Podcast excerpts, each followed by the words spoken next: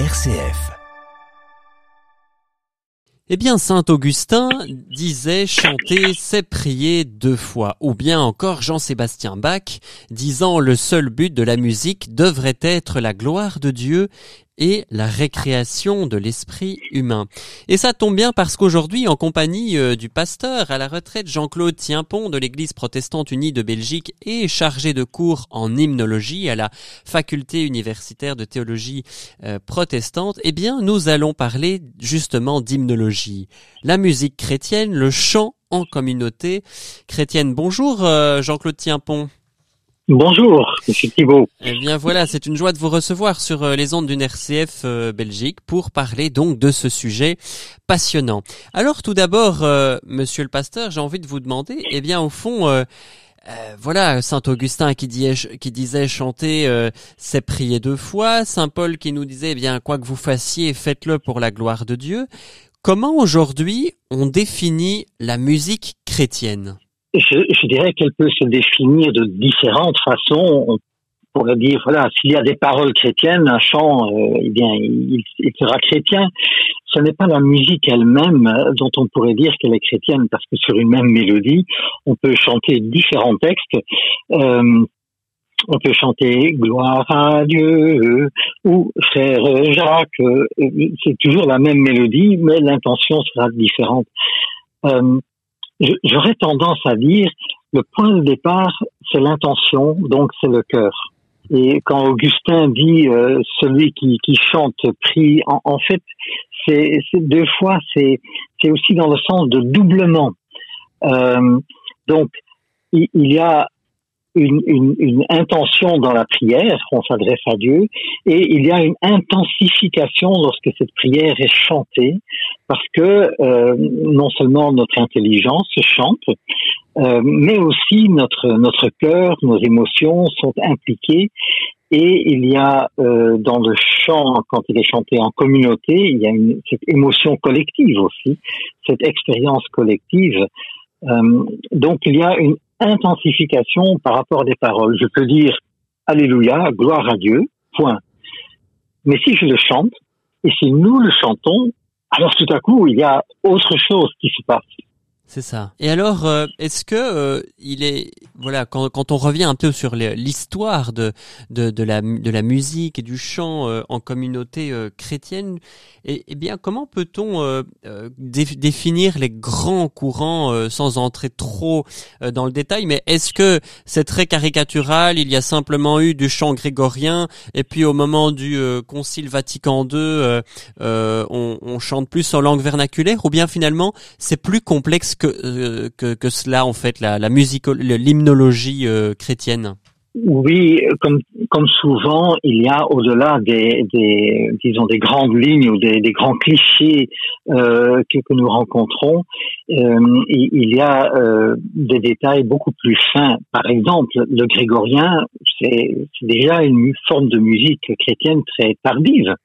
Il y a d'abord le chant vieux romain, oui. Euh, dans les églises euh, en, en, Arménie, on, on, a chanté bien avant qu'on qu a puisse penser à quelque chose euh, comme comme du grégorien. Donc le, le grégorien, euh, bon déjà il y a une petite dispute entre musicologues euh, si on, on, peut le dater de l'époque de Grégoire le Grand, donc 590 à 604, ou s'il faut le, le repousser à, à, au pape Grégoire XI. Euh, bon, on n'entre pas dans les détails comme ça ici maintenant, mais ça ne s'est pas constitué d'un jour à l'autre, c'est progressivement et par affinement successif.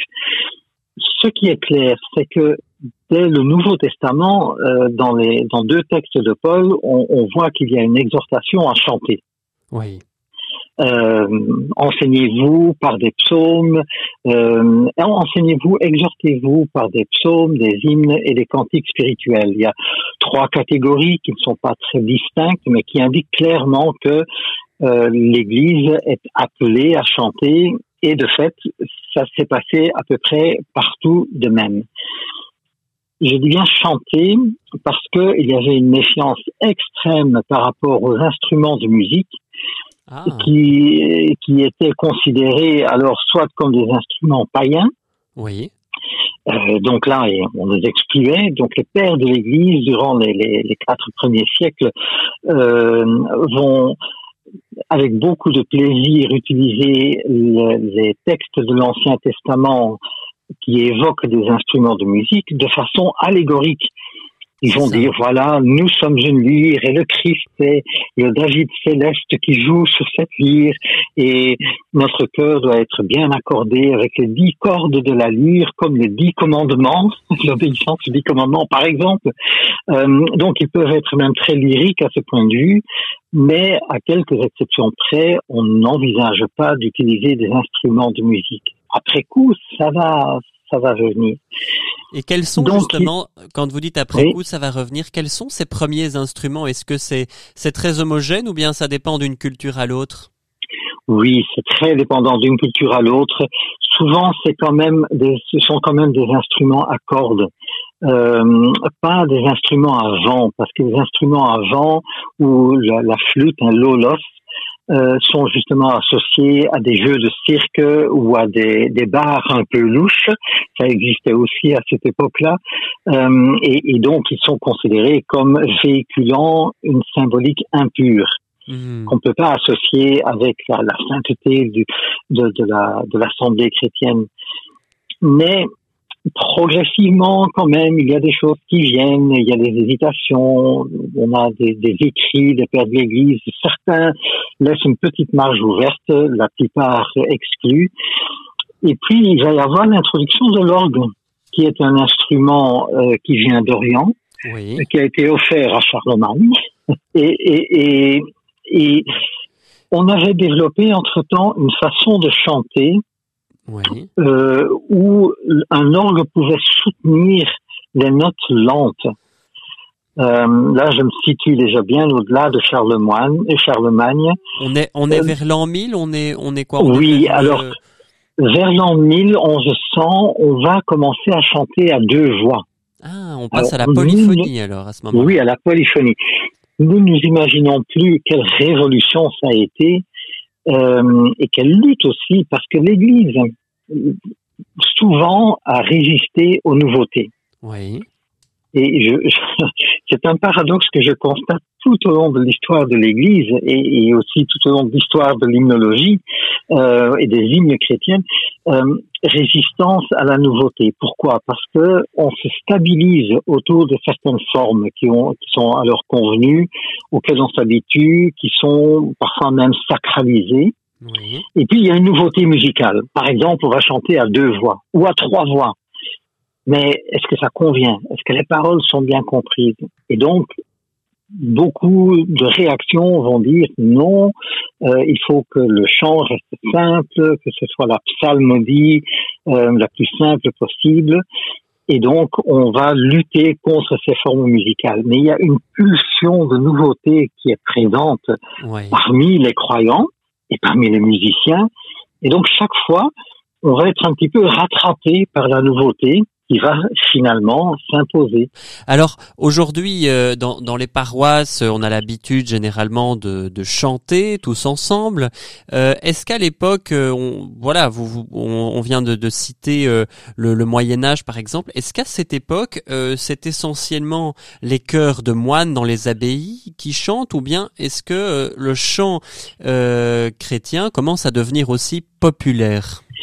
Oui, alors il l'a été, mais alors là, je n'ai plus la date par cœur, l'année par cœur, mais euh, quelque part au IXe siècle, il y a déjà un, un concile, mais pas un concile œcuménique, un concile local, qui décrète que les femmes ne doivent pas chanter en église.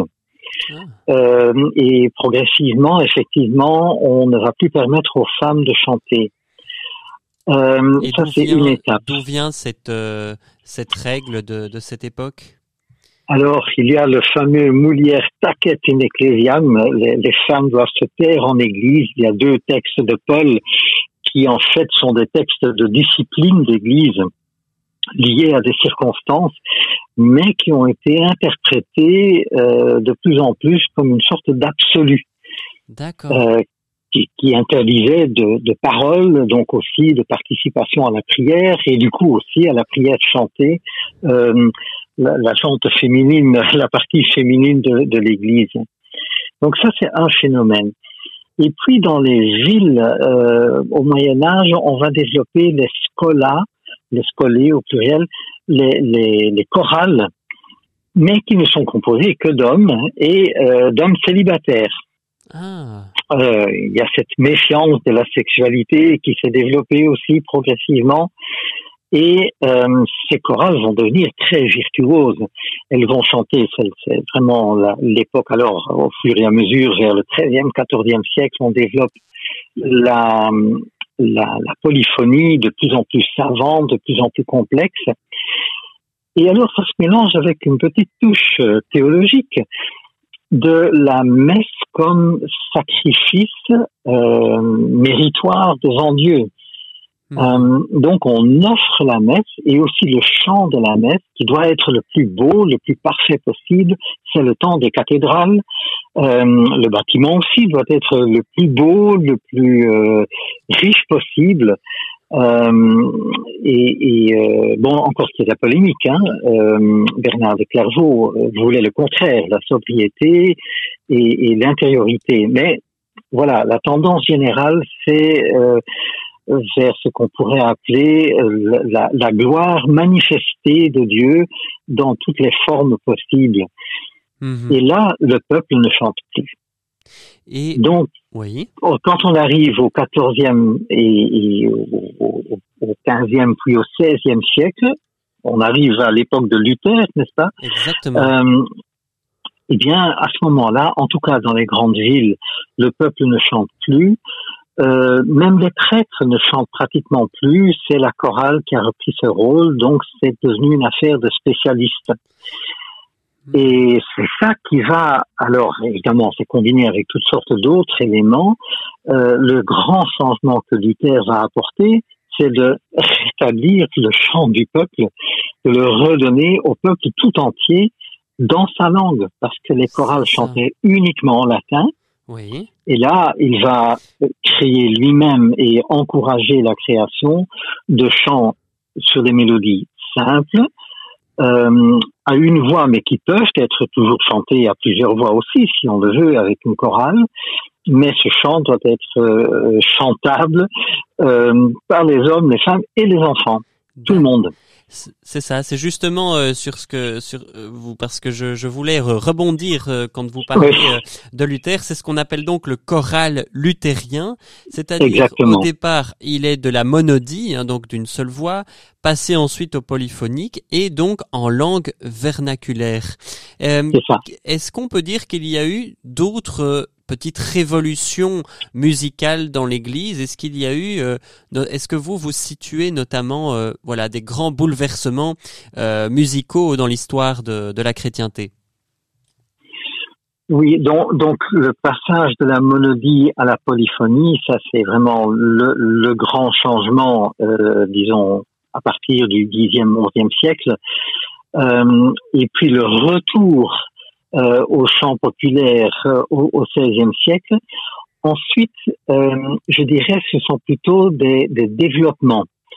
Euh, je ne vois pas tellement euh, un, un changement radical euh, qui affecte toute la chrétienté, mais il y a des étapes successives dans le développement des, des chants. Par exemple, le choral luthérien, euh, il peut être sur un texte qu'on a écrit soi-même, mais il y avait aussi des paraphrases de psaumes. Le, le très fameux euh, C'est un rempart que notre Dieu, un Festburg ist unser Gott de Luther, est en fait une paraphrase du psaume, alors 46 dans la numérotation protestante, 45 dans la numérotation Ouais. catholique. Euh, et ce modèle va être entendu par des, des francophones, entre autres, un certain Jean Calvin, Oui. il va trouver, il entend cela d'abord à Bâle, puis il le réentend à Strasbourg. Ça le, ça, ça, ça le frappe véritablement comme un moyen d'apprendre à chanter la parole de Dieu. Et il va se mettre au travail et mettre d'autres au travail, entre autres le poète Clément Marot, pour versifier les psaumes. Et du coup, en français, nous avons une versification des 150 psaumes du psautier hébraïque euh, et qui deviennent chantables sur là aussi des mélodies simples qui peuvent être harmonisées à plusieurs voix, mais qu'on peut aussi chanter en église. Petit bémol, euh, enfin, j'appelle ça un, un monument euh, musical. Le, le, psautier de Genève, 150 psaumes, 125 euh, mélodies, euh, c'est vraiment un monument euh, musicologique aussi. D'accord. Mais Calvin va tellement insister, et avec lui la ville de Genève, euh, que bon, la seule parole dont on est convaincu qu'elle est digne d'être chantée devant Dieu, ce sont les psaumes, ce sont les paroles des psaumes. Eh bien, on ne va plus chanter que les psaumes. Et donc, en, dans le monde francophone euh, réformé, euh, on ne va plus pendant plus de deux siècles chanter que les psaumes, les 150 psaumes, il y a alors quelques cantiques tirés du Nouveau Testament, euh, Magnificat, euh, ou alors les dix commandements, une confession de foi. Mais donc le répertoire est restreint à outrance.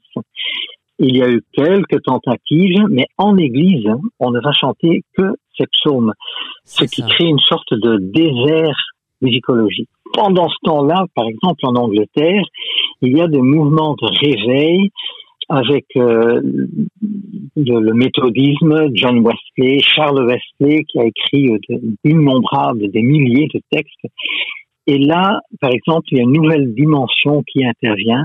Les, les cantiques vont être des poèmes très personnalisés qui parle de l'intériorité de la foi, pas seulement un texte biblique, pas seulement l'objectivité de la doctrine euh, ou des connaissances bibliques. On laisse libre cours à la créativité individuelle finalement. Voilà, voilà. ça va se développer en Angleterre, ça va se développer euh, en Allemagne. Alors en Allemagne, à partir de, disons, des générations après Luther, on rencontre un certain Jean-Sébastien Bach qui va mener le choral, euh, disons, à des, à des sommets musicaux, il les combiner dans des oratorios, des passions. Donc, mais ça, c'était possible en territoire luthérien.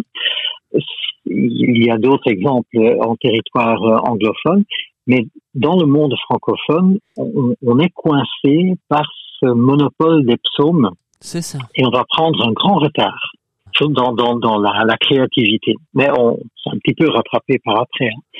D'accord. Et, et alors, la révolution du XXe siècle, c'est au niveau des instruments.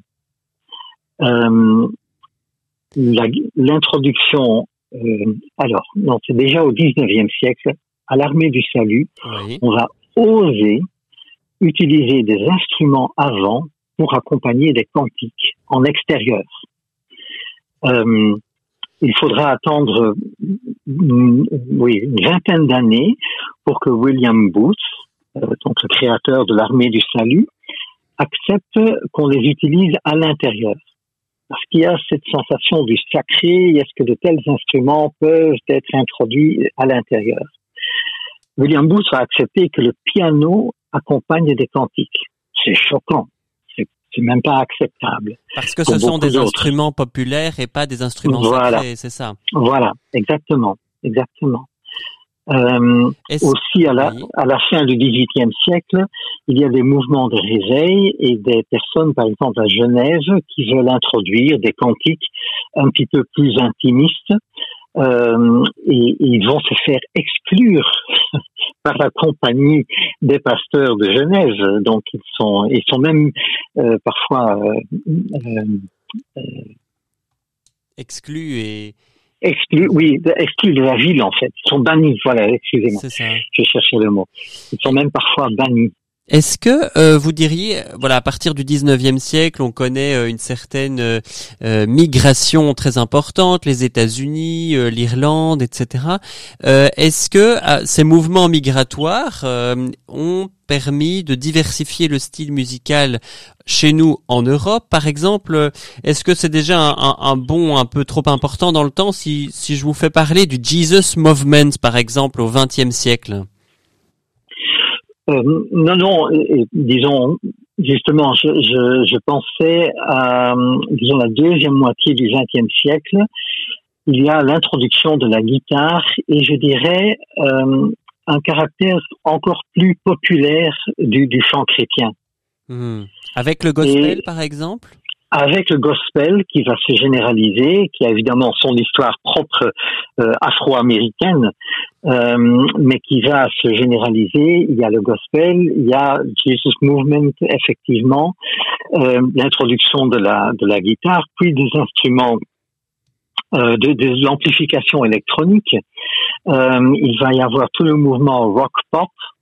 Euh, qu'un un diacre spécialisé euh, euh, en France, euh, Pierre Benoît, a superbement bien analysé tout ce mouvement rock-pop et son, impact aussi sur l'Église.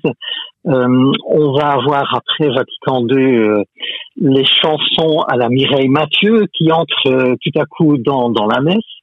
Euh, et dans les milieux protestants, euh, il y a aussi, euh, je dirais, tout le mouvement de jeunesse en mission qui va généraliser, qui va diffuser des petits cantiques, des petits chants très courts, ou alors un nouveau style de chant vers la fin du XXe siècle, des chants qui sont plus travaillés, mais qui demandent, par exemple, un accompagnement musical beaucoup plus sophistiqué. Voilà.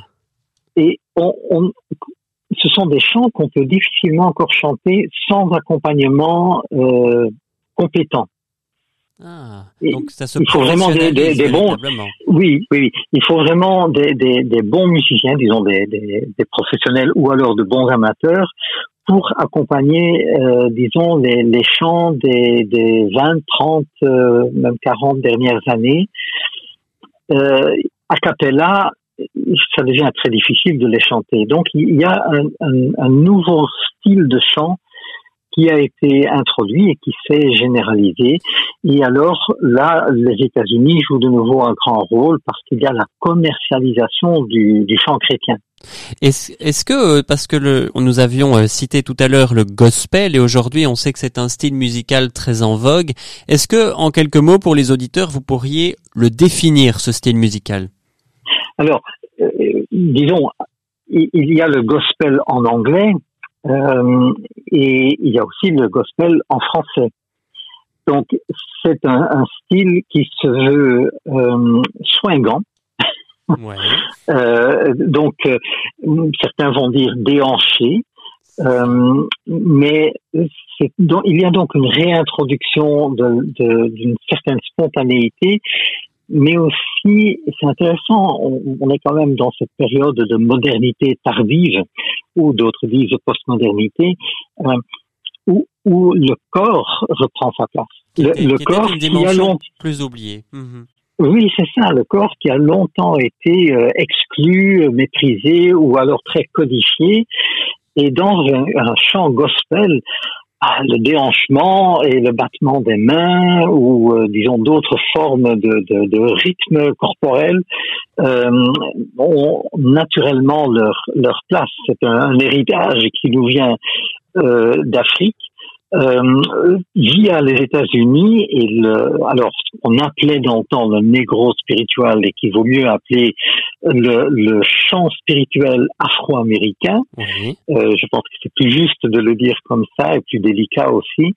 Euh, donc il, y a la, première génération de ces chants qui date du, du, euh, du 19e siècle euh, et puis ça a donné un style qu'on trouve effectivement parmi les Afro-Américains, qui a été repris au XXe siècle et généralisé dans toute la population américaine, et qui finalement s'est généralisé un petit peu partout dans le monde. Euh, il y a une production de gospel français euh, ou en français assez, euh, assez Oui, exactement. Euh, comment expliquez-vous que, en fait, aujourd'hui, euh, dans, dans le monde de la musique euh, chrétienne, on a, on a vraiment l'impression que finalement la, la majorité des groupes qui existent et qui performent et qui, qui sont connus soient protestants. En fait, on a l'impression que le style musical est quand même très marqué. Est-ce que c'est c'est parce que, notamment, dans, dans les églises protestantes, on a plus de, de soucis pour la formation musicale? Hmm, Je ne pense pas que ça parte vraiment de la formation. C'est plutôt, euh, oui, c'est plutôt quelque chose qui se génère spontanément au sein des églises, le, désir de chanter. La, la tradition protestante euh, déjà avait, c'est une des caractéristiques, c'est que les cultes euh, n'ont pas une forme absolument rigoureuse, codifiée, euh, comme ce serait par exemple le cas pour pour la messe catholique, euh, où disons à, part le début, mais disons à partir du moment de l'Eucharistie, les, les, choses se sont quand même stratifiées et codifiées. disons les, les les chorales et les choristes catholiques euh, vont privilégier le, certains moments. Il y a le commun de la messe euh, et le chant d'entrée et puis un chant de sortie. Mais euh, pendant tout un moment, il, n'y a pas de créativité, pas de grande place pour la créativité. Euh, dans un culte protestant, il y a place pour 7, 8, 9 cantiques euh, qui peuvent être chantées à différents moments et qui dépendent beaucoup de la communauté locale. Elle, n'est pas liée par un schéma absolu qui doit être respecté. En tout cas, dans la plupart des églises, euh, il y a les églises réformées, luthériennes, anglicanes, mais il y a aussi euh, tout, tout, le monde des églises évangéliques et des églises pentecôtistes. C'est ça. Et alors, euh, sans vouloir trop faire de philosophie, mais le XXe siècle, le début du XXe siècle a été marqué par la philosophie existentialiste. Si je résume, c'était finalement la vie vaut la peine d'être vécue si je vais au bout de mon expérience. Mon expérience est la, plus belle si elle est vraie, si elle est authentique. Mmh. Une forme d'individualisme. Euh, oui, voilà. Hein. Mmh. Et ça prend son essor sur le plan philosophique au début du XXe siècle, mais ça devient au fond une mentalité généralisée à la fin du XXe siècle. Et nous le vivons encore maintenant aussi. Vivre, aller au bout de ton expérience, ça c'est vraiment quelque chose d'important.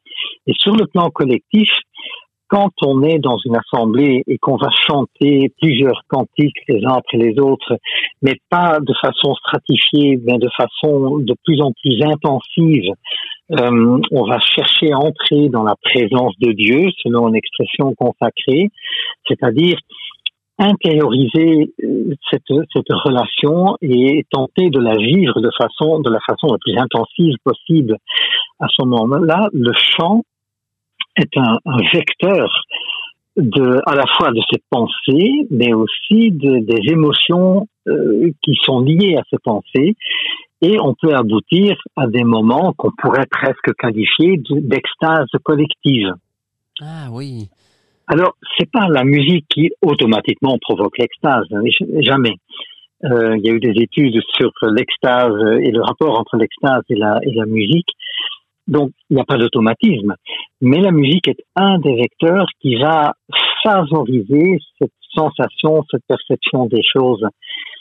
Et hmm.